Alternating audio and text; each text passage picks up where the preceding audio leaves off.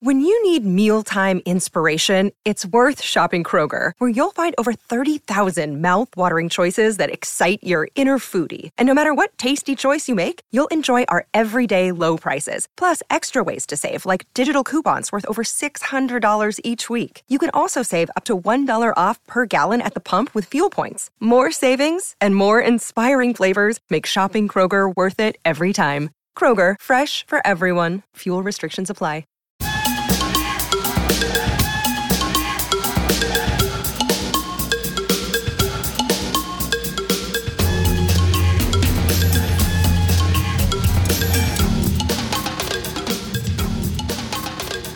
Hello, and welcome to episode number 19 of The Music Plays the Band.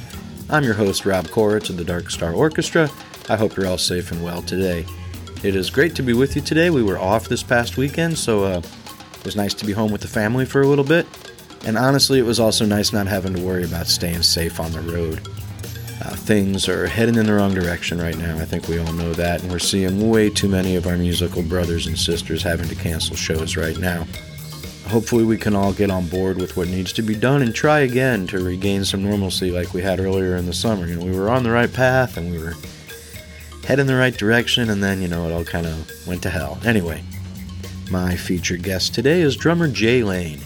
Jay is an amazing drummer who's comfortable in all styles, whether he was hitting hard in his days with Primus, interpreting the dead with Ratdog, or now showing a little bit more subtle side with Wolf Brothers. I learn something new every time I watch him, uh, been a big fan for a long time, great guy, and it was uh, really great to have this conversation. Also with me today is Garrett Deloian to talk about his band Jerry's Middle Finger and interpreting the Jerry Garcia band catalog. Before we get started, I appeal to you once again to support the podcast in any way you can. There's a monthly Patreon subscription which gives you exclusive bonus content, including outtakes, expanded interviews and segments, videos and stories from the road, community hang time with me, and much, much more. You can also make a one time contribution through PayPal, and a portion of all the proceeds goes to the Rex Foundation, the charity started by the Grateful Dead. You can find out about all of this and more at www.themusicplaystheband.net. And wherever you are listening to the podcast, please rate, like, and review. Thanks for being here. Now let's get right to it.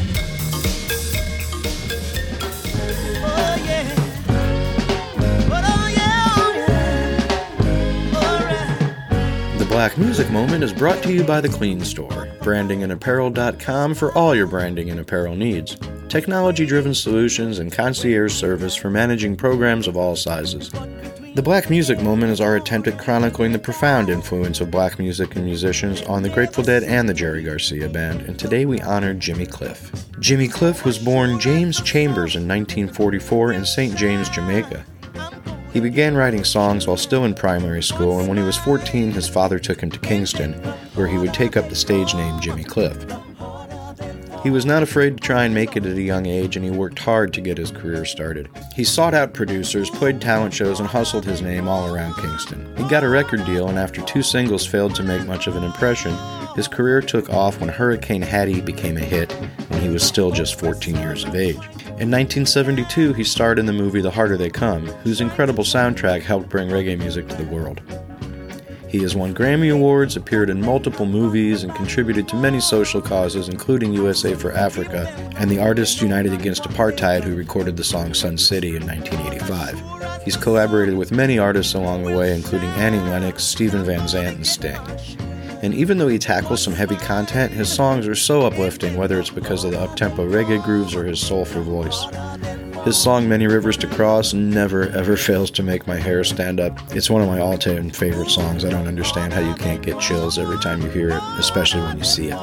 I got to see him open up for the Dead in 1988 in uh, Eugene, Oregon, and what a great show. Jerry Garcia was a big fan of Jimmy Cliff as well, and probably for the same reasons I just stated. Uh, his songs were groovy, poignant, and were also great vehicles for jamming. Garcia was performing them as early as 1973, and over the years he covered Sitting in Limbo, Struggling Man, and the song we're about to hear, The Harder They Come. Cliff originally recorded it in Muscle Shoals, Alabama, that's the home of Donna Jean Godchaux, in 1971, but redid it to be used as the title track for the movie in 1972. Garcia performed it over 350 times beginning the very next year. Over the years, with all his different lineups, Jerry really played around with the rhythm and the feel of this tune. I just went back and listened to a whole bunch of them, and they're all so different, but they still keep the vibe of the original. So here is Jimmy Cliff, and I guess this would be the second original, the 1972 version of The Harder They Come.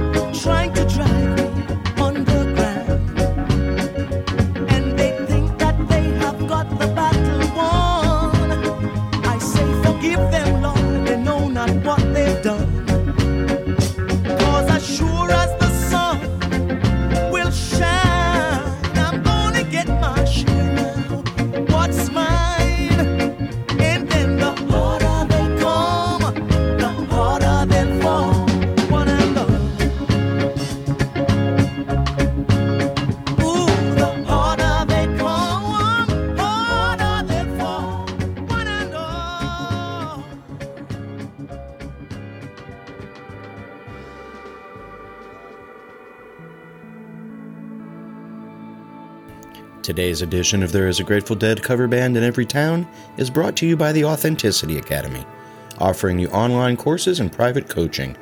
If you're feeling stuck or confused about the direction your life is going in, or you've lost touch with your authentic self, the Authenticity Academy is here to help. www.authenticity.coach. So we're heading out to California today to talk to Garrett Deloian, lead guitarist for Jerry's Middle Finger, based in Los Angeles. Uh, they do the Jerry Band thing a little bit more than they do the Grateful Dead thing. Um, before we get started on this one, I got to tell you, I made a mistake. I uh, I'm still a rookie at this, you know, even though we're 19 episodes in, and uh, I didn't quite set my levels quite properly, so my voice might be a little difficult to hear, but I'm not the one you want to listen to anyway on this. Garrett's the one who's got all the cool info. So uh, I apologize ahead of time for the little audio snafu. And here we go. It's a great conversation. I hope you enjoy it. Okay, so I'm here today talking with Garrett Deloian out in Los Angeles. Garrett is the guitar player for a band called Jerry's Middle Finger. How are you, man? I'm doing well. I'm doing well. It's very nice to join you today. How yeah, are you? Man. I'm doing great. You know, it's a crazy time, but we're all getting through it. Um, and you guys have been playing. I know that because we just saw you weeks ago in in, in uh, uh, Northern California in Mendocino. The old Black Oak Ranch. Yeah, the Dust Bowl. It was dusty. Yes, it was the Brown Burger Bowl. so you guys, you take a little bit. Your Jerry's Miller has a little bit of different take on it because you guys primarily cover the Jerry Garcia band, correct? Yes, that's kind of our focus for with this project for sure. Can you kind of give me a, give us a, a brief rundown on the history and how y'all got started? Sure. It's uh, kind of a funny story, really. I mean, uh, my friend Rodney, who plays drums for the band, he's really more or less the guy that takes care of driving the ship mostly these days. But he and I have been friends for a long time. I think we met in 92 and we've played music together since then. I think we started JMF around, let's see, 2010 or 11, 12 somewhere in there and basically kind of just something to do. We we love the music we wanted to play so we found some people and got together and started doing this and uh, the funny thing to me is that we called it jerry's middle finger mainly because we just needed something to call it uh, but we never really realized it would turn into anything legitimate. So to this day, I find myself chuckle when somebody will ask me the name of the band or I see it and I'm like, I can't believe it's called Jerry's Middle Finger. Like we, you know, we sort of meant that as a joke. So that, uh, you know, over the years we've, we've added uh, a few musicians to the band. We've had a few changes and uh, we've mostly just done it as a grassroots kind of on our own. Rodney's taken care of all the booking and stuff like that up to this point, and we're happily uh, continuing forward. So is the is the instrumentation um, straight Garcia band style with two female singers and all of that? Yes, currently uh, we have uh, drums, bass, keys, guitar, two female vocalists, and myself. So it's very much situated the way JGB was. Towards in the 80s style. Yeah, hmm exactly. And how often now or in a normal time, even, how often would you all be playing? Uh, I would say probably a busy month for JMF. If we were really working as we normally would, would be probably every couple of weekends or so, maybe uh, two, four, five, five shows, six shows a month, something like that. Everybody in the band uh, has some kind of a career and family life aside from uh, just JMF, ex- except for myself. Um, some folks have kids and dental careers and things like that. So it's tough for us to travel a lot. We try to do more like weekends and special, you know, outings here and there and make it logistically feasible. So we're not we're not hammering it too hard, but maybe five five shows a month. But you definitely get outside of LA. For sure. I would say most of our gigs are actually up north. Uh, we work primarily, I'd say, in the Bay Area more so than LA. Gotcha. Um, how did you guys decide to take the JGB approach as opposed to the Grateful Dead or a combination of the two? For me, I think the catalog, uh, the JGB catalog, is just a little bit more suited to what I really enjoy as a player, um, and the songs are more. They're they're a little bit more familiar in in the sense of like they're a little bit more rootsy. Uh, Grateful Dead music obviously is also embedded in there, but it's much more difficult. And for me, I think in order to really pull off a Grateful Dead type of an ensemble, it requires a lot more, uh, well, personnel and gear that we are willing or able currently to sort of do. I mean, I, I must give you some props. You guys are my favorite. I mean, uh, when I found DSO, I, I'm trying to remember when my first DSO show was. It was pretty early. Uh, but when I found you guys, I was like, "Wow! Now here's here's a group of guys who are really going after this this thing the right way. It's got the essence, and that's what's missing from most projects. If if you ask me, is the essence. Right. So I've tried to focus on the essence of JGB just because it's a lot more approachable as a musician. Do you notice a big difference? I'm sure you do. What? Let me rephrase all what would you say is the biggest difference in Garcia's style, playing wise, between what he's doing in JGB and what he does in the Grateful Dead? Uh, I would say uh, in the Grateful Dead setting, Jerry was able to, I think, maybe tr- take more risks and try certainly things that were way outside of the parameters of just typical uh, uh, framework of typical music uh, roots music, where he was able to really take things out there. Now he did that in JGB as well in certain numbers, but I think he had a greater palette of expression with the Grateful Dead and simply a, a, a, taking risks type of way. Where in JGB, playing things a little bit more uh, straight and gospelly, a lot more focused on the fundamentals of blues and and things like that. Right on. I'm, I'm going to take that question a step further. Then, obviously, you're a a, huge student of, of, of, the Jerry Garcia band stuff. You had so many different style lineups over the years. You know, going back into the mid '70s through the '90s. You'd have a synth player, player, then have a piano player. You'd have no backup vocals. You'd have one backup vocal. You'd have two. Went through about 30 different drummers.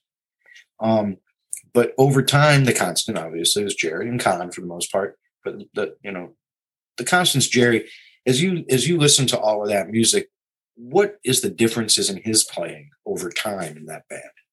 What's your perception of how his playing evolved or changed? That's a great question. I find, uh, let's see, as I think about it, Jerry's playing did certainly change quite a bit through the years. Like, um, I noticed that in the earlier years of JGB, certainly with the early projects that he was working on, it had a more mellow approach. Um, around the late 70s, 77, 78, Jerry certainly kind of took on a different vibe. I think he had a lot more fire in his playing and performance. Certainly 78, you can see him just going for it. And then uh, in 79, I think the biggest change was the change in his tone. And that's where things really, for me, like change. So, sort of like when the Tiger tone happened in 79 and 80, going forward from there, things took on a new dimension. And I, I don't know, I feel like he found his voice in that instrument. And that's when he, he sort of cultivated it from there, I think. Uh, stylistically, I think Jerry remained fairly much himself throughout those years. Uh, but I think there was just more fire towards the later part of the uh, 80s and so forth. Yeah. Right on. It's it's interesting to hear you talk about that because you know we've done over the years for whatever reasons we've had to do a bunch of JGB shows over the years, you know, and, and we'll keep that same thing like we do with the dead, you know, we'll pick a show and, and listen back. So, you know, we might have done a 90 show, we might have done a 76 show and how different they are. Yeah and like 76 is so slow. And, yeah. Still groovy as can be, man. Real buttery though. Buttery, great word. Yeah. You know, it's it's listening to it with all the different drummers, how that how it just it really shows you how a drummer can change the style of a band. Totally. Listening to the yeah, same and, song from these different eras with different drummers, how it changes. Totally. And you mentioned uh Ozzie Ahlers, the synth player. That era of JGB music confounds me to no end because it's a four piece and you have Ozzie Ahlers who's doing something that's comp- like stylistically to my ear completely different than what Jerry's doing. Yet the grin on Jerry's face tells you all you need to know. He's like completely into it and right. he's like, go for it, you know. And, and Ozzie's doing these crazy synthy tone wheel stuff. And I'm like, how does this fit? But somehow it worked. So now you know you, we've talked about all these different ways you know how it evolved or changed. Do you personally and with the band i guess do you guys take a specific approach to interpreting and performing the music? No not really. Um, in fact uh, since we don't necessarily recreate specific shows uh, we'll just do a song a song list or a set list make a playlist and sometimes the playlist will pull tracks from live recordings all different eras which kind of makes it interesting because when we'll show up for the gig, some guys have listened to a 76 version, some guys listen to a 82 version, and we'll sort of leave it to the I leave it to the rhythm section more or less to give me the feel. What do you guys feel? Like do you want to play it slow and and buttery or do you feel like really punching it? So we'll we'll vary it up. And I feel like what we try to do is more or less interpret the music, but we play it like individuals. We we're not necessarily trying to note for note recreate it, but just interpret it with that essence. You know, like right. yeah, I, I, get that very much so. um, I, I often ask in in this segment, you know, I ask about. Usually, we're talking about Grateful Dead specifically, as opposed to JGB because of the musicians I've had on. But I'm going to take this with the JGB angle we have this great subculture, this community of like-minded people, um, and and whether they're here because of the Grateful Dead and they got into JGB, or whether they're here about because of JGB, it doesn't really matter. They're all here because they're fans of this amazing music. But what is it about this music? Do you think, in your perception, what is it about this music that creates this like-minded subculture?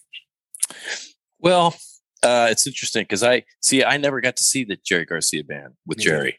Neither. Me neither. I saw the Grateful Dead for the first time in 1990. I was 18 years old and I had missed them in 87 because I was too young. But I had started listening to them in 87, 86, I think. And the thing about it was when I dropped the needle on that first Grateful Dead record, I just, there was something about it I just could not put my finger on, but I could not stop listening to it. I couldn't stop sort of analyzing it, trying to figure out what is this.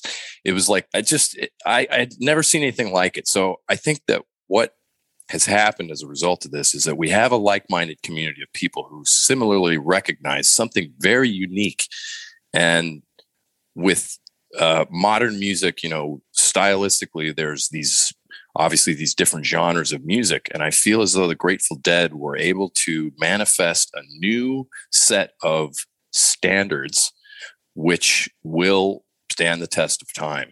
And that's what's so amazing about it is that you can bring together a group of like-minded musicians who have discovered this thing and without ever rehearsing, without ever really discussing it, you could set up and play knowing which role everyone is playing as though these are standards and the music will happen. Oh, That's yeah, what man. I think is the magic thing about it. That's I agree wholeheartedly, man. It's an awesome answer. And and the fact that you're out there keeping that Jerry Garcia band music going for everybody is really cool because there's not not a whole lot of bands that are just dedicated to that. You know, the dead bands will throw in a tune, including us. We'll throw in a tune here and there, and it's great. You know, I love to play. I'll take a melody in the middle of, of, of totally set where we're doing dead tunes, and you throw that in. But you guys are really out there just helping people get turned on to the Jerry Garcia band stuff, or, or stay in touch with it who had it before. And I that's it. That's so much, man. Thank you. Thank you. thank you. Thanks for taking the time with me today. That is from Jerry's Middle Finger out of Los Angeles, but playing all up and down the West Coast. That's Garrett Doyle. Thank you so much, my friend. I really appreciate you having me, and I can't wait to see you guys again soon. My pleasure.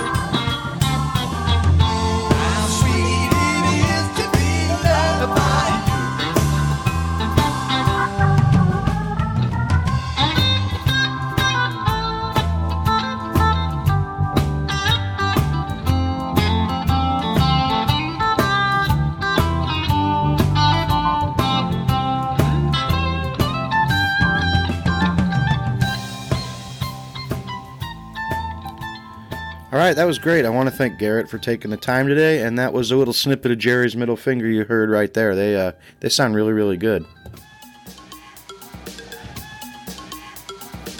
If you like what you are hearing today and would like to support the podcast, we have two different ways for you to do that. You can make a one time contribution via PayPal or become a patron with a monthly subscription that includes expanded video versions of our segments, all the outtakes that don't make it onto the podcast uh, community hang time videos I put together from home and on the road, including a bunch of rare DSO footage, which has been a whole lot of fun to go through. You can support the cause, learn more about the podcast and our sponsors, read the blog, or contact me through our website, www.themusicplaystheband.net. And if you have time, please like, rate, and review the podcast on whatever player you might use. Thanks for your continued support and for helping me spread the word about the podcast. I really appreciate all your efforts. Our feature conversation today is brought to you by Grateful Sweats. On Shakedown or online, go to Grateful Sweats for subtle dead designs. Search Grateful Sweats on Etsy and see for yourself. Designs only other heads will get. When you're wearing the state of Tennessee with Jed in it, and someone says nice shirt, you know they're on the bus. The cap with a single finger in the air makes its point, and you can look great on tour with men's and ladies' tees and tanks, caps, pins, and clearance items as low as $5. Get them at www.etsy.com slash shop slash grateful sweats or click from the sponsors link on our website, themusicplaystheband.net.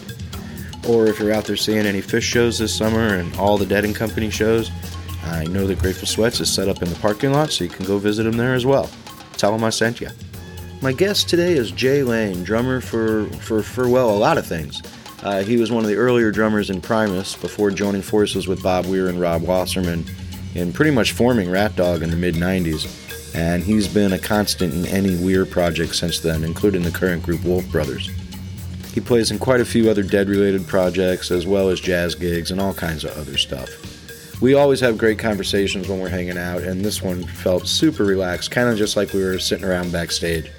Besides his playing, one of the things I love about Jay is his candor, and there's a lot of great insight in this one. So here you go, and I hope you enjoy my conversation with Jay Lane. Um, all right, so I am here today with Jay Lane. How are you, my friend? Good, brother. You're home in San Francisco. Yes, I am. And now, did did did you grow up in San Francisco? Yeah, man. I'm like one of the only ones left. I mean, I, there might be a few, a couple of us, but uh, this uh, this city was extremely gentrified by the whole Silicon Valley, uh, you know, Revolution, and uh, I'm like the local in the college town. Basically, I've been here the whole time. Tell me, man, growing up, in San Francisco, then can you give us a little bit of a tell us a little about your musical upbringing, when you started, how you got into playing, and all that? So my mom, I think since I was adopted and she all she knew that I was a child of some sort of musician or some some sort of thing. I think she had a, enough of I think she found out enough that I was some sort of um, summer of love uh, love child or something like that, you know, probably what back when it was actually the summer of love like earlier 60s, you know, not and uh, somehow she she thought I needed to have some sort of music in my life. Of course, she's founded Head Start, so she's all on top of. She's super progressive. She's on McCarthy's blacklist, man. That's how hip she was. Um, so she uh, she took me around. I'll never forget. I was nine years old. She took me around looking for a some sort of musical instruction place. We went to a Yamaha piano school and uh, went to another like uh, you know group lesson kind of thing. I didn't seem to take to any of it, and then we end up we ended up at this guy. Um, private teacher's uh, studio. He had like a basement studio with like eggshell cartons and carpets and just on the walls, and it's totally like you know dead '70s studio, basement studio kind of vibe. And I, I was in love. I was, and, and he was drum teacher. and It was a single. It was like, um, you know, uh, one-on-one lessons. Right. So I was like, yes, this is what I want to do. And then uh, after a few years of that, you know, I wouldn't practice. So she's she would tell me if I didn't practice, if the teacher told me, told her I wasn't practicing, then she'd stop paying for lessons. Well, she ended up doing that, but I ended up having a drum set in my room after that. So I think that's that's how we all really got going, right? Our parents were cool enough to let us have a drum set in our room. It took me two years though. I had to do just snare drum first for like two years before my teacher let me have a kick drum and all that. Oh wow, yeah, my teacher did that too. I did the practice pads and then finally snare drum and stuff. But, but and, and I, had a practice pad set before I could even have a set. I had a practice pad set. But um, the thing is, we would like. I'm sure you were the same way. I'd try and get my lesson shit. You know, I'd blow through it because I didn't really care that much about it. And all I wanted to do was get the headphones on and start playing along to songs and figuring that shit out on my own. So I didn't didn't spend nearly as much time doing what I was supposed to be te- being taught.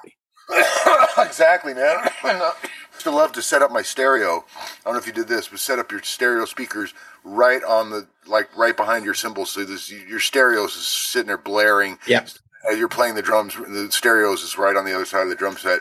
I used to get so many complaints for the neighbors. So that's how cool my mom was, man. You know, like regardless of the, what the neighbors were complaining all the time or whatever, she let me make that noise. And and again, like she was, she's like she was 56 when she adopted me, man. So imagine like she's this is probably like you know she's 70 years old putting up with this fucking 14 year old kid banging on drums and shit. You know? So it was pretty pretty amazing, man. Pretty pretty I'm pretty lucky, you know. So you just took those two years of lessons, then that was it, and the rest is self taught. Well, I no, I, I took this. Uh, two years of lessons, and then I started taking from another. He he recommended another teacher for me. Uh, um, the first guy's name was Bob Rose, and he recommended a guy named Steve Savage, who actually started Blue Bear School of Music, which is here in San Francisco. He started back then, but he was a drum teacher also, and I took from him for a little while. But then, and then I, I stopped taking lessons. But what happened was, I went to junior high school uh, shortly thereafter, and I was, uh, you know, I, I, I got to play the drums in the jazz band at, in junior high school, and uh, and the teacher turned me on to Weather Report, the jazz group. Right. And, and, I was like 14 years old, and that shit just like ended me. You know, I mean, I was just like, that was it. I was blast off into. I mean, of course, I loved music before that. I loved. Uh, I was really into. Um, when I was young, I liked Elton John a lot. I like the Osmonds, Jackson Five. Um, I, I, ended up listening to a lot of stuff like uh, like brass construction. I listened to war, a lot of urban stuff, Earth, Wind, and Fire. Uh, I, I, my mom took me to a garage sale when I was, uh, I don't know, I was probably 12 years old or something. And, and, uh, there was a bunch of records. I started flipping through the records. I was so bored. I did not want to be there at all. and it was like one of those community things. It's like you gotta go with your mom. It's like, oh God, like nothing. There's nothing here for me. So I started looking through these records. So I see this one record with all this cartoon stuff on it, and it was it was standing on the verge of getting it on the the, the Funkadelic. Um, And I was like, "Oh, I want this, mom." And and and it, you know, check this out. So she was hella cool. So she she got me that album. I listened to that thing all the time. So then I, I knew who Funkadelic was, and then and then also being in uh, being in San Francisco with with a bunch of you know uh, urban kids. Uh, when when when the Flashlight album, the Parliament Flashlight album came out in '77, that was like a huge big thing. You know, it's Flashlight. You know that song. I remember going to the record store and I was gravitating towards the uh, uh, Ohio Players. I, I I I actually love the Ohio Players a lot and uh, I went to see. That was actually the first one of the first concerts I actually got. What I got to see was the Fire tour. You know, Fire Banner. Yeah. Saw that tour. uh, um, I was gravitating towards towards those albums. So then, fast forward. You know, I'm in junior high school. Love Weather Report. Jazzed out of my mind. Funk also. Prince comes out. That's the end of me. Like you know, Prince, 1984. I'm 20 years old that's like the shit. I got, I'm, you know, I, I didn't wear eyeliner, but I had, I, I, didn't have the jacket, but you know, I had the hair. so, uh, but, but, um, and everybody else did too. Uh, but the thing was, my only experience with the Grateful Dead at that time was I had a, I had a buddy from music camp. Well, I guess I got to add that my mom also was cool enough to send me to this Berkeley run music camp up in the uh, Russian River that um, were actually like uh, people like Whoopi Goldberg, Bobby McFerrin, um, and a bunch of local jazz guys that never really made it big. Um, uh, were up there. Actually, Whoopi Goldberg and Bobby McFerrin were up there before they got famous. Before he, before he did "Don't Worry, Be Happy," and before she did "Color Purple" or "Moms Mabley." So this, I, I, I lived in San Francisco but at this summer camp, Cazadero Music Camp up in the Russian River, I met all these kids from Berkeley. And that's what really got me. So basically, when I I went off to college to Berklee, Berkeley LEE College of Music in Boston, right, right out of high school. My mom sent me there. That's another cool ass thing she did, kind of, but also kind of mm, not really knowing that that's not really the greatest place to start your musical career. You know? So no, you get chewed up and put in the grinder there, man. totally. And so I was like taking shrooms and acid every day. I was like, oh, this place is not for me. Right. so I come home at Christmas break and did not go back. really? I, was, I, was, there three months or whatever. So uh, I came back from that college, and my buddies from the music camp had a ska band in Berkeley that was playing sold out all ages shows because all their high school buddies would come to the shows and it was called the Uptones. And they were kids from Berkeley, and I was a little older than them. And all the, the kids, it was like a little mill of kids that were in high school and then slowly peeling off, going going to college, and you know, most of them got a real, had real careers and real jobs. Right. This band stuff was just for kids or whatever. So I was in that band for I, the drummer went off to college, so I got the drum chair in that band, and they were making money. They were playing gigs. I was like, I'm not going back to music college. I'm working now. I'm right, right. And so anyway, from that band, I kind of you know there was a whole scene of bands, a ska scene, kind of in the early '80s in, in, in Bay Area, and I ended up jumping from that band to another band called the Freaky Executives, it was a ten piece funk, more funk band, and they smoked weed and they actually kept their they divvied up the bread after the gig, unlike the other little kid band where the the manager took all the bread and hoarded it. Um, but uh, but anyway, so so and they didn't smoke weed, and so anyway, so um, it's funny how weed has guided my decisions in many decisions in life, you know. But uh, but anyway, so I started playing with this band, Freak Executives, and we had a pretty good local career, man. We had we we had a big record deal, but it, the shit just fucking fell apart. I mean, it's just you know, it was just like the classic uh, example of a band that's you know, got everything meant to be and just gets divided and conquered. And, you know, it's just the classic story, man. Classic. Again, classic. So, you know, big Warner Brothers contract and shit ends up kind of falling apart. But while we were big, while we were locally big there for a second, we rehearsed at this place in Emeryville, a warehouse where a lot of other bands rehearsed. And there was this dude named Les who had this band around the corner. It was kind of like King Crimson. I didn't even know his last name. It was this dude named Les. and he he would he, he liked to smoke weed, so I'd go over there and smoke weed with him. And the drummer was cool. I was to go over there and geek out on drums with him. uh, and uh, the drummer's name was Peter Libby, uh, and he was uh, one of the earlier drummers of Primus. So anyway, so I, I, I would hang out with those guys and smoke weed because I was at that rehearsal studio all the time. We I mean, freaky executives rehearsed like every day, so I was down there every day. Have you gotten turned on to the Dead at all by that point?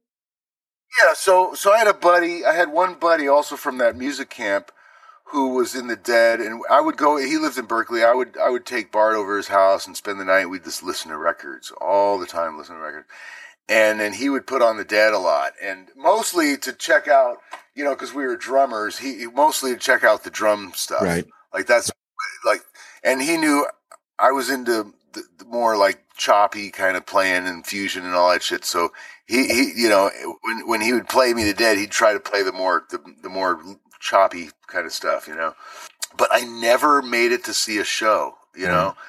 And uh, but you know the years went by and uh, what happened was uh, les claypool called me one day and said hey i got this bass player rob wasserman who's hiring me to go play on a on a, uh, a, a radio ad for levi's levi's jeans and he wants to knows wants to know if i know a drummer and it was going to be upright bass uh, you know and electric bass um, and drums. So the so we went down to Hyde Street Studios, met Rob Wasserman. We recorded. John Cutler was there uh, doing the engineering, and uh, and it was the quickest, easiest thousand bucks I ever made. I was like, oh, this is amazing.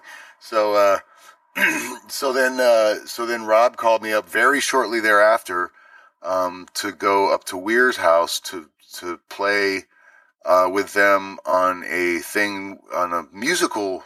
Uh, oh, the Satchel Paige Bob, thing, right? That never saw the light of day, unfortunately.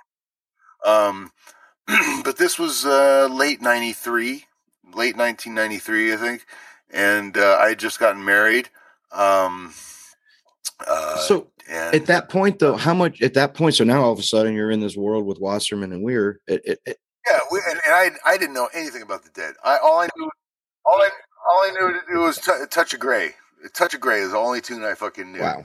You know, I mean, I knew some of the other shit just from like hearing it, maybe like you know peripherally, but I I did not know shit.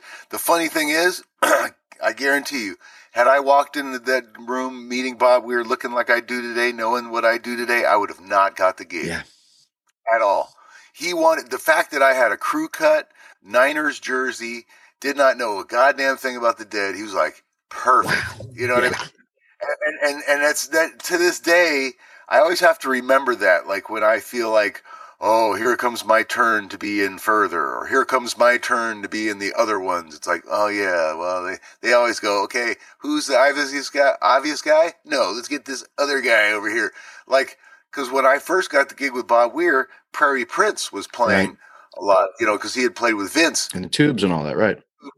And Prairie's a huge deadhead, huge fucking deadhead knows all the shit and was playing with Bob, and I think he was just like, "What the fuck?" you know?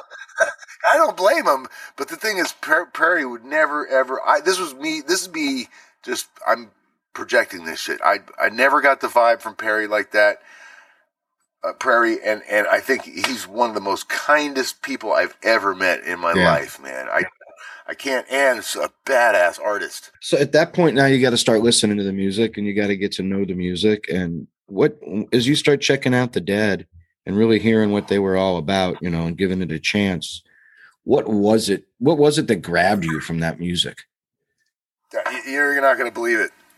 The first shit I started listening to was Bob's "Heaven Help the Fool" album, and I was like, and I was like, "Oh, killer, man! It's like fucking just uh." It's like Steely Dan. the Dead's just like Steely Dan. Oh, killer, man. It's all like produced produced up LA session cats. Oh, cool. and then you come to find out that's not the case. Not the case at all. So then there begins my long, strange trip, you know, uh, of me becoming a born again deadhead, having everybody in, in Ratdog hating me because now I'm the fucking trying to tell everybody what to do. I, I it's, it's, you know, I've run the gamut of fucking going from not caring about the shit to caring too much about it. Right. you know, um, as I'm sure you guys all have too. You know, it's like it's it's a, there's so much there's so much in this music that it's it's it's almost hard not to find something you love or, or at least one song that like because like what ended up happening was you know when you're a professional musician you're getting gigs you're like okay i got a gig learn the tunes. Right. get a gig learn the tunes. But do you covet what you're playing or are you just learning the tunes just for the gig? You know what i mean? Like Yeah. that's that's kind of the battle of of being this uh, in this music musician kind of world because half the time you know if you're a supportive player like we are you're playing somebody else's music. So and and and you know hey it might not be your favorite but you got to work. You got to get a gig. So uh so how much of yourself do you open to give to this shit?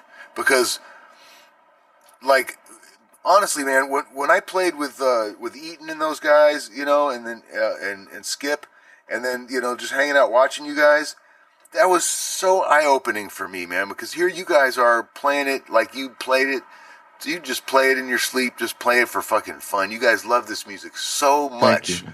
you know and that just it, it's just it's just like wow wow. That that it really gave me something to uh to look forward to because you really do get sucked into this world of of people playing on gigs for the gig. You Yeah. and they, they, they learn the tunes for the gig. And sometimes sometimes they don't really learn them and there's as you know rob there's a lot of interest intricacies in this dead stuff. Believe it or not when i watched you when i was out there at the soundboard watching you guys at red rocks I was taking notes. I was like, "Oh, that's how the this shit." Because, dude, honestly, man, it's I'm like flattered, man. Thank you. since I didn't listen to the Dead, and I'm you get the gig with Bob Weir, and then you're trying to learn the shit through him, and he's the guy that was playing off all the other shit, and it's like, whoa! Without all that other shit there, it's like it was it's almost like a mystery how the fucking like I I, I had such a hard time figuring out what the hell Bob is doing, but his when you, when you hear it, all the puzzle people. All puzzle pieces put together. Like, oh, there it is. There's that fucking sound. I'm, I'm glad you touched that because that was going to be a question later. Because he, I mean, you've played with Bob probably more as much as or more than anybody, and he plays guitar, especially rhythm guitar, unlike anybody in the world. You can't define what he does. My question: How hard was it to grasp how to play with that? it's uh really hard because some of the shit he ain't playing shit. Right?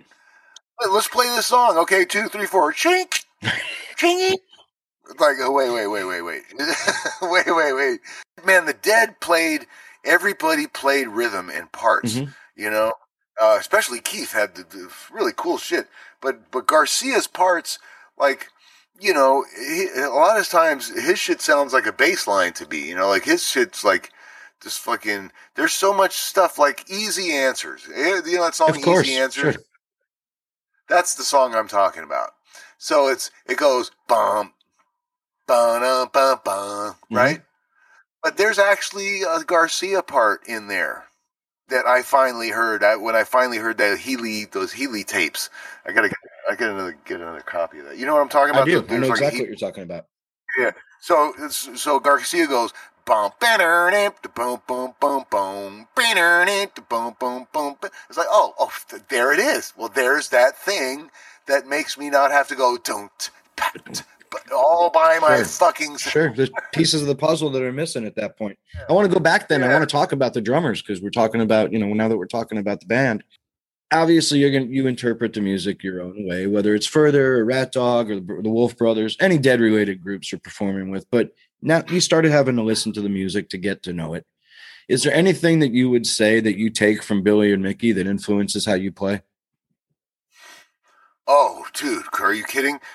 Like the problem with me, I think, up until I really started trying to understand what the fuck is going on here, is I heard everything in parts. Yeah, What's what's the drum part? What's the fucking part? Everything was a two, four, eight, and that don't work here. and and and this shit is just like amorphous. The funny thing is, is after fucking trying to fucking trying, trying, trying to finally kind of getting loosening up. I finally loosening up after all these years. Then I go back and play with Claypool. He's like, "What the hell are you doing, Jaski? What's all this fucking Mickey Hart shit? Take it up, Man, take it up. Come on, man. Come on, Jaski. Go back to playing the parts. What's the part? I'm like, oh god, Two different fuck." worlds, man. but yeah, it's, you know, So I want from Billy. Let's go. Let's look at Billy for a minute. What from his playing grabs you? What What do you take from his playing most when you when you interpret? well, I, I every time I've tried to watch Billy, I, I go, okay, cool. Billy's playing tonight. I'm gonna go to the show. I'm gonna watch Billy. I'm not gonna hang out backstage. I'm gonna actually check him out, watch him. I swear to God, dude, every time I've done that, next thing you know, it's two in the morning. I'm like, wait, wait, wait. what happened? What just happened? oh, I know. He hypnotized me into partying. Is exactly what happened. I forgot about watching the drums. I- It was like, wait a minute, I was going to watch the drums. God damn it. What Fuck. moved you, man? It, it just moved me so much. I'm like, oh, hey, hey, you started having a good, good old time. You know? and I'm like, oh, yeah, I was going to watch the drums. Damn it. You know, because I, I can't tell what he's doing. He's so, he, he's so, you know, I, I was I was starting to wonder what the hell he's hearing, you know. And he said to me one time, just keep your ears real open, listen to everything and stuff. Like, uh, all right, yeah, I'll try that too. I mean, I'll try that, but uh, I was trying to think what he's hearing. What is he hearing? And I was wondering, and I'm still kind of wondering if, because you know, because when you're playing the drums, what makes you decide to hit this drum or that drum or this cymbal or that cymbal? Is it a choice based on volume or is it based on frequency? You know, or do, do you hear a frequency that's not being played and then you want to play it? And so that's what I was thinking if wondering if he's doing. Like if he why would I go and hang out on the tom right now? You know, and because because I every time I try to do it, it feels like I'm poking out like a sore sore thumb. It's like, what the fuck are you doing? Right. You know. So I and honestly, man, I, I'm going to skip around a little bit here, but I finally heard a Jerry Band recording of uh of this goddamn Buzz Buchanan, Yeah, man. and I'm like, who is this cat, man? Because that that's me. I hear me when I, I it's a 1978 March whatever Veterans Hall fucking show, and I'm like, oh man, this drummer is like, but he's not doing. He doesn't seem to be doing that Billy thing or or or anything else, and and I somehow I really am feeling that thing. So I've been I've been listening to that like all. That's what I listen to when I just want to put on. Right on. He was so good, and he was such a short sliver of time where he was there too. You know. It was like two two years. Yeah, and right? but he's pocket all the way, man. I mean, I mean, un, un, unbelievable. And then somebody told me he's a lefty. Is that Yeah, I think so. I think so. Yeah. What about Mickey? What about his playing? You, you take anything out of that? Well, Mickey is like, I can't believe how. Because sometimes I hear the slop, you know, and I'm like, but but there's a beauty in it. There's something that that you can't. It's like there's it's there's there's a skill in that slop, you know. It's it's unbelievable, man. That I know there's something there that that that that's incredible, and and it and it kind of lightens the music for me too. And it's it's I, I really like the, double drumming is hard. You know what? Double drumming is not easy, and I the times I've done it, I have not um, I have not really liked it. Uh, the most of the times I've done it, I've only done it a couple times where it's like, okay, I, don't feel like it's a battle Right. of who's gonna Sure, man. I, I believe me. I know. and you guys, I don't, I, I, I'm, I'm going to pick your brain about that a little bit too. See what your concept is about, because sometimes it's like, all right, you got it, man. Oh, now I got it. Oh, cool. No, now you got it. Okay, cool. But sometimes it's like, oh, you got it. Oh, now I'm going to play some toms. Oh, now you got the toms. Okay, I'll play some. Oh, now you're going to do that Yep. too. Fuck, I'll just sit here and do nothing. How about that? that happens man? sometimes to both of us. You know, that, it, I, you're right. Though that happens sometimes to both of us, where we'll even talk about it and say, you know, on that song you were filling up so much space, there was nothing for me to do, so I had to lay out. You know, um, But at least, at least you guys are figuring it out, though. Yeah. That's that's th- th- because I I've been on gigs. I I I I've done that thing with guys, great drummers too, that that won't give you any. Yeah. They just I no. It's like it's like well, why am I here? If you're if you got it all, man. Right. You got the cymbals, you got the toms, you got the fucking this and that. Plus, you're looking over at me telling me to shush or some shit. It's right. like, all right, That's man. sometimes what'll happen. You know, Dino and I've been playing together. We played together for five years before we joined Dark Star. So we've been playing. To, Oh, We've been playing together for almost 25 years. Um, so now you know it's it's an innate thing because we have the book. I know a lot of my fills end on four, just by by nature, the way I play. A lot of my fills end on four, and he finishes that last beat going back into the one with with the Oh, with the way he cool. feels. And that just came naturally that we learned it. But we'll try and make a conscious effort.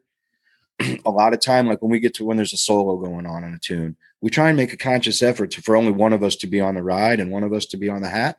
But we, ne- Yeah. but we never talk about who it's going to be. So there's certain times where we'll just start laughing because we both go like this, and then we see that and we both switch back, and we both go Ah, until we. right, right. "Oh, you got it. Okay, I'm Like- over here now. I, Like, no, you go, no, go ahead. No, go ahead. No, no, no, you. No, go it ahead. happens go all the time, and then we just start looking at each other and smiling because it's funny.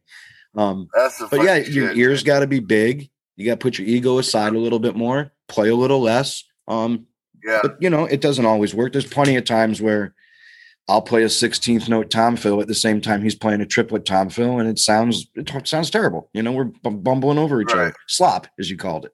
You know, Yeah. um, yeah. you try not to have But it happen, but even after playing together all those years, it's always going to happen.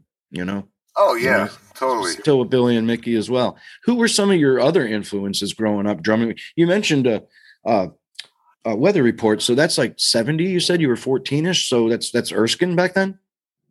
Yeah, and I I went and seen I saw him too, man. I saw uh saw him at the Warfield With man, Peter Erskine? 1980. Nice Yeah. man. Who were some of your other influences? Jaco, because Jaco played drums too. Um, and Billy Cobham, because everybody loved Billy Cobham because he was the one guy that played the, you know, back in the back in the day. It's very uh, Lenny White. Uh, I gotta say Freddie White, also the drummer for Earth, Right. Wind and Fire. Um, uh, probably a lot of guys who, who played on a lot of songs I love that I don't know their names, but David Garibaldi was a huge influence. Yeah. man. That was funny too because we did that first Further Festival after Jerry died. And Mickey's Planet uh, Drum had Garibaldi. Yeah, but it, I think he called it Mystery, Mystery Box. Right, right. That was I liked that band with the mint julep singing and everything. That was cool stuff. It's a great album. But dude, the funny thing is, is like it was like we were playing, we were headlining the Ratdog headlined that tour.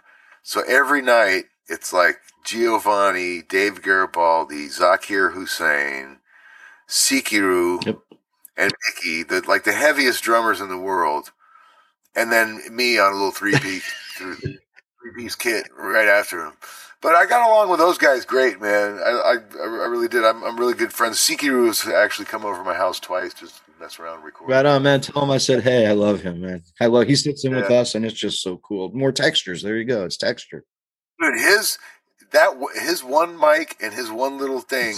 When when you got one of these like big big jam things with ending jam with like fucking twenty people on stage, his shit cuts through all that shit through the PA, man. on a little six by twelve drum. I mean, it's unbelievable. Yeah, it's like the biggest sounding thing of like all that shit that Mickey has sounds tiny compared to that. thing. Right. Yeah. Let me ask you this, man. You, you, you've been parts of. We've, we've talked about all the different projects, and it's they they they vary widely. You know, and some of them, like the Primus and the other stuff you do with Les, you're hitting pretty hard. But the stuff Yeah. with Bob, especially lately, it's it, I don't know if it's more subdued or maybe subtle is a better word. Is there is there a reasoning behind that? Is there a mindset that you have to go through to come and, and, and play a little less aggressive like that?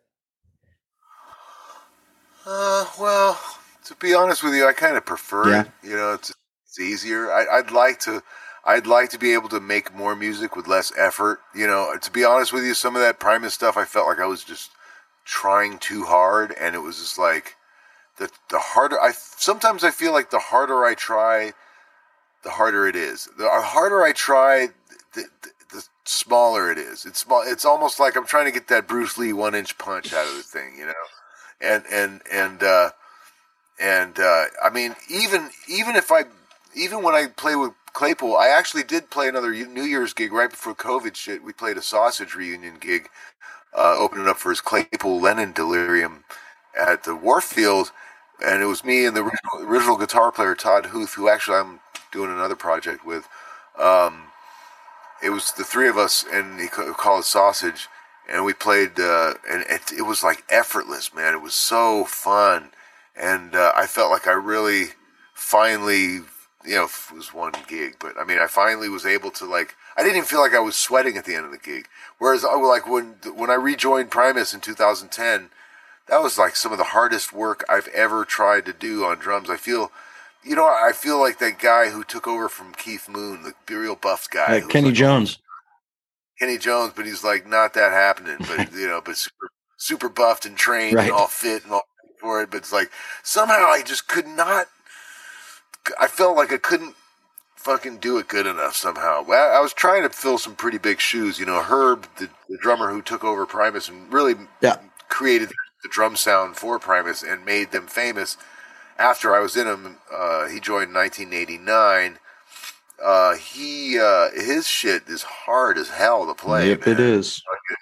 And it's not my style at all. You know, I'm on, t- I'm, I'm all up on top of the beat, right there, matching Claypool's fucking rhythm, right? Herb is like lumbering, kind of like pulling back. It's like that push and pull between he's pulling it and Claypool's pushing it. That's kind of what created that Primus sound. I'm gonna take it a step further because with Wolf Brothers, you know, for the longest time when you guys started, like when last time I saw you here in St. Louis, it was a trio. You know, it was you and Bob and Don, and Yeah. now it's like a ten piece, I think, with Jeff and and the horns and everything. Yeah, no, it's it, you know I, th- I think Bob's really happy having it all filled in and stuff. I'm kind of like I'm on the fence because as as, as great as it is as it is with all the horn players and Jeff and Greg, um, I thought we were starting to get onto some shit with the trio. You know, it was and Bob was starting to play. Bob was playing shit he'd never played before, you know, and I thought that I thought we were starting to grow, and he was starting to fill in a lot of these holes, and I, he was starting to play some shit Garcia played. He's like, oh yeah, that's old, that's that old claw hammer fucking shit that nobody knows how to play that shit. Garcia showed me himself. I was like, yeah, all right, man. But I think that I think the focus of the attention being too much on Bob was too much for him. You know what I mean? I think he he always likes to have another buffer, so he's not the main center Sure. of attention. It's too much on him to be the center. Now, that's kind of the rhythm guitarist mindset, you know. exactly. I, I happen. I mean, I, I know it's very different. I love the I love the arrangements with this un- eclectic combination of instruments. You know, a horn and a pedal steel together and all that. But when Oh, when you go from the trio to the ten piece, do you have to uh, alter what how you play to accommodate that? Having more voices on stage. I, I didn't really think about it. I I I uh, the, um, I I didn't give it much thought, but uh, to be honest with you, the only the only thing I'm doing different now is now that I've listened to that uh, that Buzz Buchanan cat. I'm just trying to play a shit like him. I was like, what would Buzz do? That's that's the mindset. Right on. You also You know, started we talked about this a little when we hung out at red rocks but um you started playing um more electronic drums and and cymbals now which which we had to talk about what's the reasoning behind switching over to the electronic Well, tried it out. I've, I've been. Bob likes low stage volume. It's a great concept. If you can get it, you know, to have a super light stage volume, and then you hear yourself out of the house, unbelievable. It's it's it's unbelievable. I mean, you know, it's just it's it's so cool. Uh, and I just I noticed I was trying to get quieter and quieter and quieter, trying to get quieter cymbals, trying to get quieter drum heads, quieter sticks, trying to hit quieter, everything quieter, quieter, quieter. And then I'm like, I'm listening to the tapes. I'm like, I sound like a pussy on the drums, man. I'm not playing shit. You know what Yeah. I mean? And it's like, I, I, I got to fucking be able to play this shit with energy when it needs it and not feel like it's too loud for Bob or whatever. And I, I, I realize that that again is another thing of frequency because I think it's like, there's times where it is okay. I think Billy does it really well. He's he knows when there's there's times between the vocals and all that where it's okay to hit smack it a little harder. Uh, just make sure you're off the cymbals when he's singing and shit. And You're not creating uh, long cymbal rings while he's trying to sing, or do a busy tom fill while he's singing a Right. lick or some shit. So um, as I was still trying to get better in that, I I also was you know uh, in I, I've always been into the electronic drums, and I've been noticing that the technology has really rapidly advanced with the with the pads and and the sounds and everything. So I took a gamble. I was just like, okay, this shit is now to a level where um where where it's kind of like in a big venue where it's like it's so fucking you're not hearing any acoustics off the stage anyway. Like a big giant venue, I don't think it really matters. It's all coming out of PA, right? Yeah, I would I would never use that shit in a small club. Never. Right. Only only on a gig where you're dependent on the PA and it's you're not hearing anything off the stage anyway. Right. And, and I gotta I gotta say, Rob, I was nervous about doing it at Red Rocks, but and and the first night we had a little technical glitches, and the the, the, settings on those things are a little different when you're in your room and when you're at the gig. It was just the I, I was dicking and dicking and dicking with the velocity settings, trying to get it to really not be too dynamic. I was trying Right. to get it a less dynamic range on the thing. And then we actually ended up going putting a real kick drum head on um, for the last couple gigs we did. It was a lot better because the kick drum um, now it's a kick, real kick drum, which doesn't bother. That's not bothering anybody. So I went for it at Red Rocks. You know, Yeah, man. And then when you and I were talking about it, it the next week when we were playing Red Rocks and you were out there, we were sit, standing back and catering talking about the cymbals because I was really surprised to see the electronic cymbals up there because, in I mean, up to this point in, in life, electronic cymbals are pretty much sucked.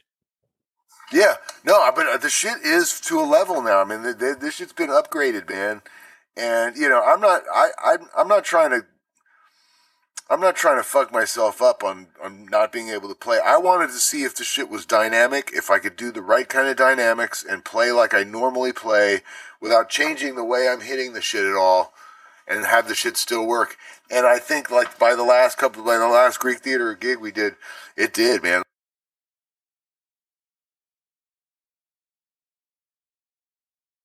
You know i have to i have to i can't i can't i can't smudge the the drums as much as you can with real drums if you- if you understand do. what i mean you know, smudge smudge the shit together you Right. know what i mean it's like yeah i know i'm i hit this thing wrong right now but i'll hit it right and right now and it's just that's how drums sound or whatever but like you you almost have to, to think about like your notes a little bit better but the funny thing is when sometimes i'm listening to the fucking tapes back of the of the gig it's like it sounds it's like i can't it's like okay that's sounds cool i mean you know uh, he's processing the shit anyway Right. it's like going through it's a it's a mic with a bunch of digital processing going through a digital board anyway Right. And the more you hear all that shit, I mean, every time you hear it and it sounds good, that's going to make you more comfortable for the next time out.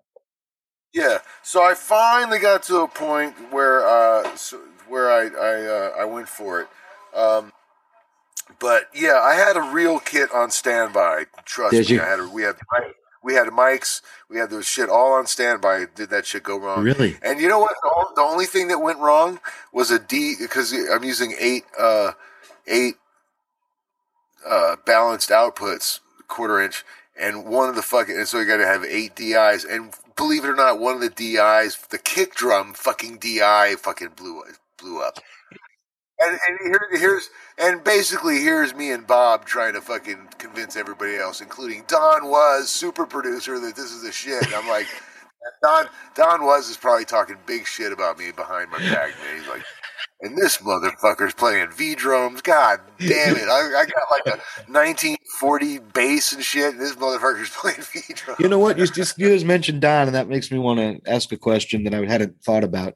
But you know, when you played with Rob and you played with Don, they're both primarily they're playing upright. And when you play with Rob and he's Yeah. playing electric, how different is that for you as a drummer? Uh, wh- wh- the, who's playing electric? when like when Robin was in the band and he was playing electric. Oh, so how different is it as a drummer to play these songs, these Grateful Dead tunes, these Bob songs, whatever it is, with an upper with an acoustic bass or an electric bass? Is there any difference? Huh. Um, you know, I'd say I probably am not as concerned with uh, dynamics as I am when it's a, an acoustic bass because it's so softer. You know, I'm trying to, I'm trying to fucking, you know, really dig in there. And but Don, Don and Rob had, I mean, they're both amazing players. And, and had like a nice, such a nice acoustic thing. And I never wanted to be too loud on top of that, you Right. know. But then you got weird, weird saying everybody turned down, but then he's fucking cranked. Oh hell yeah! what what what else you got going on right now? You're sitting in your studio. I know that. So what else are you working on right now? You've had so much time at home. I'm sure you're messing around with something. Uh, you know what I I started doing. I want I wanted to redo some Grateful Dead stuff, so I started working on some stuff, and I haven't finished anything yet because because I got so much shit, and I'm I'm always resetting it up and rewiring it and fucking, you know, trying to add more shit. But um, and then and, and then then every now and then something needs to go to the shop, and so I got fucking a month of waiting for something to get out of the shop. But uh, but yeah, I'm I'm uh, I'm working on a few things. I wanted to do. Uh, there's an artist that that was very underrated that I wanted to um, see if I could bring more uh, attention to. A guy that played with the George Clinton and Funkadelic group and Ohio Players, actually, very influential guy named Junie Walter Junie Morrison, and uh, I guess outside of the funk funkadelic world or whatever, not too many people know about him, but um, he was pretty influential songwriter, you know, and uh, and he has some obscure albums in the '70s and '80s that that's got some interesting songs on it. And I was going to do a cover of one of them, and uh, I'm working on that right now. Before I decided to re rewire my and relabel my entire patch bay last night, but then I, I was up till one in the morning doing that. Anyway, but uh, um, he's got a a, a song. Uh, it goes something like, you know, if if if you show me yours, baby, I'll show you mine. And who knows what he's talking about? But I, I was going to do a, a, cover of it and talk about your vaccination card. There you go, man. Your vaccination card. I'll show you my vaccination. I love it. Um, all right, hey, before I let you go, you got to do this with me. Every one of my guests, I pull this on them. It's a quick lightning round. Just gonna ask you a bunch of questions. Just shoot from the hip. The first one uh, first show you never you never really got to see the Dead, so I'm going to skip that first show one. First show you played with anybody in the Dead. How about that? First show I played with anybody in the Dead. Well, I I can't not say when I was at that Cazadero music camp because I have to add this anyway. Um, there was a, a, Brazilian percussionist up there named Jose Lorenzo. Had a group called Batucajé. Uh, uh, and and uh, and he was working with Mickey Hart. 1979, I, my buddy, the, the, same guy who used to play, we used to listen to Grateful Dead in his room. He uh, he uh, uh, Jose asked the two of us if we wanted to come to a uh, party at Mickey Hart's ranch in Novato. I think it was 1979. I think it was Fourth of July. I think there was a stage set up outside. He had a barn. There was a barn there, whatever. Right. Big steal your face on the barn. Uh, my buddy, my buddy, uh, I see Airto, the famous percussionist, fucking yeah. passed out like by by this fucking table of fucking uh, alcohol, giant table of alcohol, and then there's Airto sleeping right there, and then fucking Bob comes walking out of the house, and my buddy goes, "That's Bob Weir," and I, I he walks right by me. I go, "Hi," and he didn't say anything. You know, like, all right, whatever. And then and then so then and nobody was playing. I think everybody's fucking drinking. Who knows? We were kids. So fucking, they go, hey, why don't you guys play? Why don't you guys play? So I got up there and played. And then, and, and, and they, and they were like, hey, that was really cool. Do you know who you were just jamming with? I was like, who? They were like, that's Bobby Vega. that's cool, man. That's yeah, awesome. So I'd have to say that that's probably it. That's, that, that's a real good first show. Okay, uh, Grateful Dead album, studio recordings or live tapes? Uh, a tough one, man. I'd have to say live tapes. Favorite Dead album. Favorite Dead album. I can't choose Jerry Band, huh? Um, I'd have to say Terrapin Station. Okay, I'm getting. I'm to add another question in here. Favorite Jerry Band album. Yeah, that that fucking the the, the, the that 78 show. 78 show. It's it's, it's on. It, I found it. it was on um, Apple Music. It, there's like a there's like a little series of Jerry Garcia right thing, and all the all the logos look the same, and it's like volume whatever. It's a you know 1978 Veterans Hall. Awesome. March March, March something 1978. Favorite favorite non Grateful Dead album? That Desert Island album, man. Uh, Junie Morrison. Um, uh, and the album is called uh, it's called Evacuate Your Seats. All right, first job. My first job. Yeah was uh, I think um, cleaning toilets at that summer camp. Okay, favorite color. Purple. Mine too. A lot of drummers say purple. It's interesting. It's really interesting. Almost every drummer I've had on says purple, man. That's crazy. Uh, Um, favorite venue to play. Oh, uh, favorite venue would have to be anywhere, uh, anywhere outdoors without a proscenium is my favorite venue. Best city for a day off. Uh, Betty's best city for a day off. I'd have to say middle of fucking nowhere. Okay. First car. First car was a Toyota that my mom gave me. Current car. What's that? Current car. car? Very. Uh, it's a beat up ass fucking car that Claypool told me I had, I had to buy because I was in Primus now and I couldn't be showing up in that fucking chipped up fucking Astro van, uh, or whatever the fuck I was riding around And So he actually found me this fucking uh, uh, uh, uh, scratched up Mercedes at a, a used lot on a used Mercedes. Uh, uh, it was a used BMW lot. It was a BMW lot in the used section. It was a C240 Mercedes. I'm still driving that. Not 03. It's still got a cassette player in it. Reading any books right now? Uh, not right now. Got any magazine subscriptions? Uh, just tutorials online. Gotcha. And you know, this one I don't know how. Besides playing, what are you most excited to have back in your life? Kind of, sort of. Now that we're a little bit now, we're going back in now, but as, as we've been coming out of the pandemic, Um, just making, getting together like in my studio with other people. That's I, I got all this shit set up, and a lot of reasons that I don't finish shit is I hate my own fucking ideas. You know, I, I I'll do something that's like that sucks. I, I need somebody in here.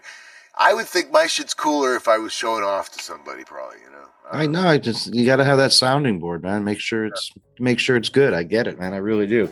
Well, hey, man, I, this has been so much fun. I really appreciate you taking the time today. I know you got a lot going on, but uh, again, that's Jay Lane, everybody. Thank you so much for hanging out with me today, pal. Right on. Thanks, Rob. My pleasure. We'll see you again soon. Okay, brother. Well, that brings us to the end of yet another episode. I'd like to thank Jay Lane and Garrett Deloian for being here. I'd also like to thank my sponsors, The Clean Store, The Authenticity Academy, and Grateful Sweats. I should also mention that uh, Brad Sarno and I have had a little trouble getting together to put some segments together for you, but we're working on it, and hopefully the Sarno Music Solutions breakdown will be back very soon. If you enjoyed the show and would like to support the cause, please consider a monthly Patreon subscription that offers great bonus content every week, or you can show your love with a one time contribution. And please remember that a portion of your contribution will go to the Rex Foundation. Get info about this and everything related to the podcast at our website, www.themusicplaystheband.net. Any love is very, very much appreciated as we try and keep this show rolling along. The Music Plays the Band is produced by myself and the production and songwriting team of Brothers Lazaroff here in St. Louis, Missouri.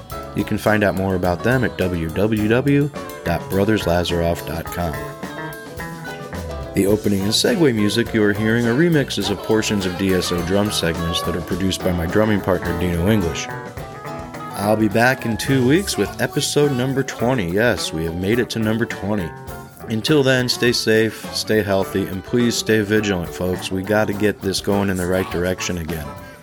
We really want to be able to keep playing, and right now I'm very, uh, very skeptical that we're going to be able to get the concert scene back to normal anytime soon without everybody's help.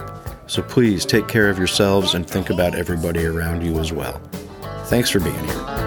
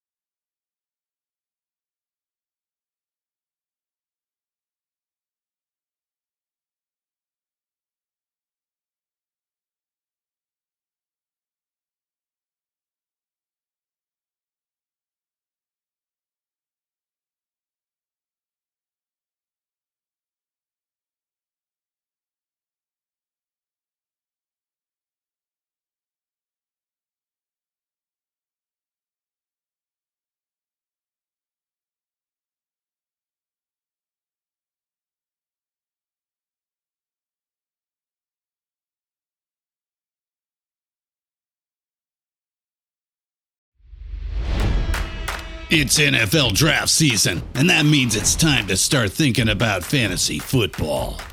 FantasyPoints.com features industry leading experts and prognosticators using proprietary hand charted data to help you score more fantasy points. FantasyPoints.com is the place to go for whatever kind of fantasy football you play. Whether you play fantasy football, daily fantasy sports, or do a little bit of everything, Fantasy Points has the meticulously researched content to guide you to victory. And why wait for the fall? Fantasy Points also covers the new spring football league, the UFL. Join the guru, John Hansen, Scott Barrett, Joe Dolan, and other massive names in the fantasy football universe with an exclusive offer. Use code Pantheon for 15% off any fantasy points package, including the all in package, with access to every article, tool, and data nugget that Fantasy Points has to offer. That's fantasypoints.com and code Pantheon for 15% off at Fantasy Points. Fantasypoints.com. Code Pantheon. Score more fantasy points.